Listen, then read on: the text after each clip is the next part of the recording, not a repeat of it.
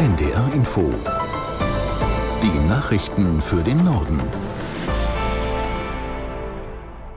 Um 7 Uhr mit Claudia Drews. Der türkische Präsident Erdogan gibt seinen Widerstand gegen eine NATO-Mitgliedschaft Schwedens auf. Das ist das Ergebnis eines Treffens von Erdogan mit NATO-Generalsekretär Stoltenberg und dem schwedischen Regierungschef Kristersson in der litauischen Hauptstadt Vilnius, wo heute der NATO-Gipfel beginnt. Aus Vilnius Sophie Donges. Sie haben sich am Ende doch noch einigen können. Der türkische Präsident Erdogan will Schwedens NATO-Antrag ins Parlament einbringen, so NATO-Generalsekretär Stoltenberg. Wenige Stunden vor der Einigung hatte der türkische Präsident noch eine neue Forderung geäußert. Die EU solle den Weg für den Beitritt der Türkei öffnen, dann könne die Türkei Schweden in die NATO bringen. Künftig soll es ein bilaterales schwedisch-türkisches Forum für Sicherheitspolitik geben, teilte Schwedens Ministerpräsident Kristersson mit. Beide Länder wollen eng im Bereich Terrorismusbekämpfung zusammenarbeiten. Auch Ungarn muss Schwedens Beitritt noch zustimmen. NATO-Generalsekretär Stoltenberg erwartet, dass das zeitnah passieren wird. Im Mittelpunkt des NATO-Gipfels in Vilnius steht die weitere Unterstützung für die Ukraine. Das Militärbündnis will ein umfangreiches Hilfsprogramm beschließen. Thema dürfte außerdem der Wunsch der Ukraine nach einem NATO-Beitritt sein. Präsident Zelensky hatte eine konkrete Einladung für sein Land gefordert. Mehrere Länder wie die USA und Deutschland sind aber dagegen. Stattdessen sind Sicherheitszusagen einzelner Staaten im Gespräch. Bereits vor Beginn des Gipfels einigten sich die NATO-Länder auf neue Pläne Pläne, um mögliche russische Angriffe auf das Bündnisgebiet abzuwehren.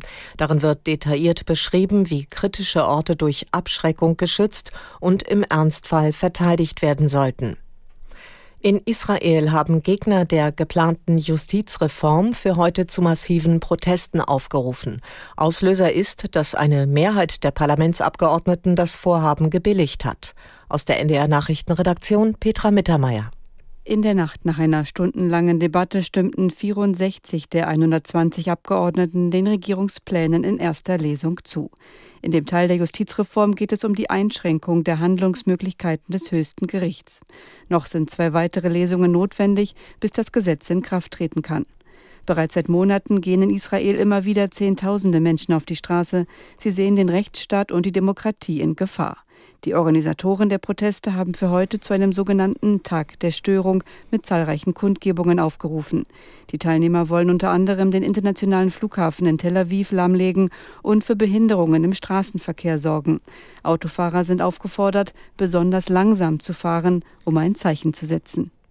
Innenministerin Faeser, Familienministerin Paus und BKA-Präsident Münch stellen heute erstmals ein Lagebild zur häuslichen Gewalt vor.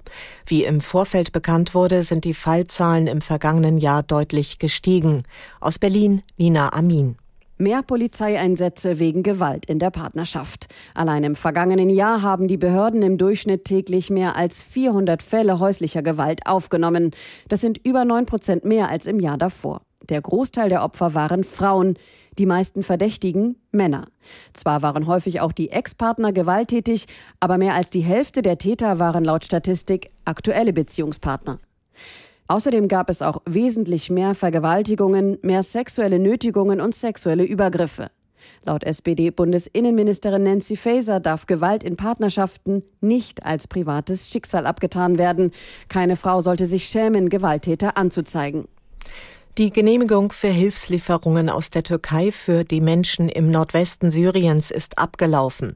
Der UN-Sicherheitsrat konnte sich bislang nicht darauf einigen, die entsprechende Resolution um weitere zwölf Monate zu verlängern. Russland will das Mandat nur auf sechs Monate beschränken.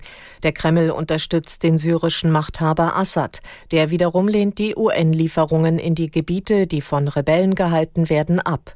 Seit den schweren Erdbeben im Februar ist der Nordwesten Syriens noch dringender auf Hilfe angewiesen als bisher. Soweit die Meldungen.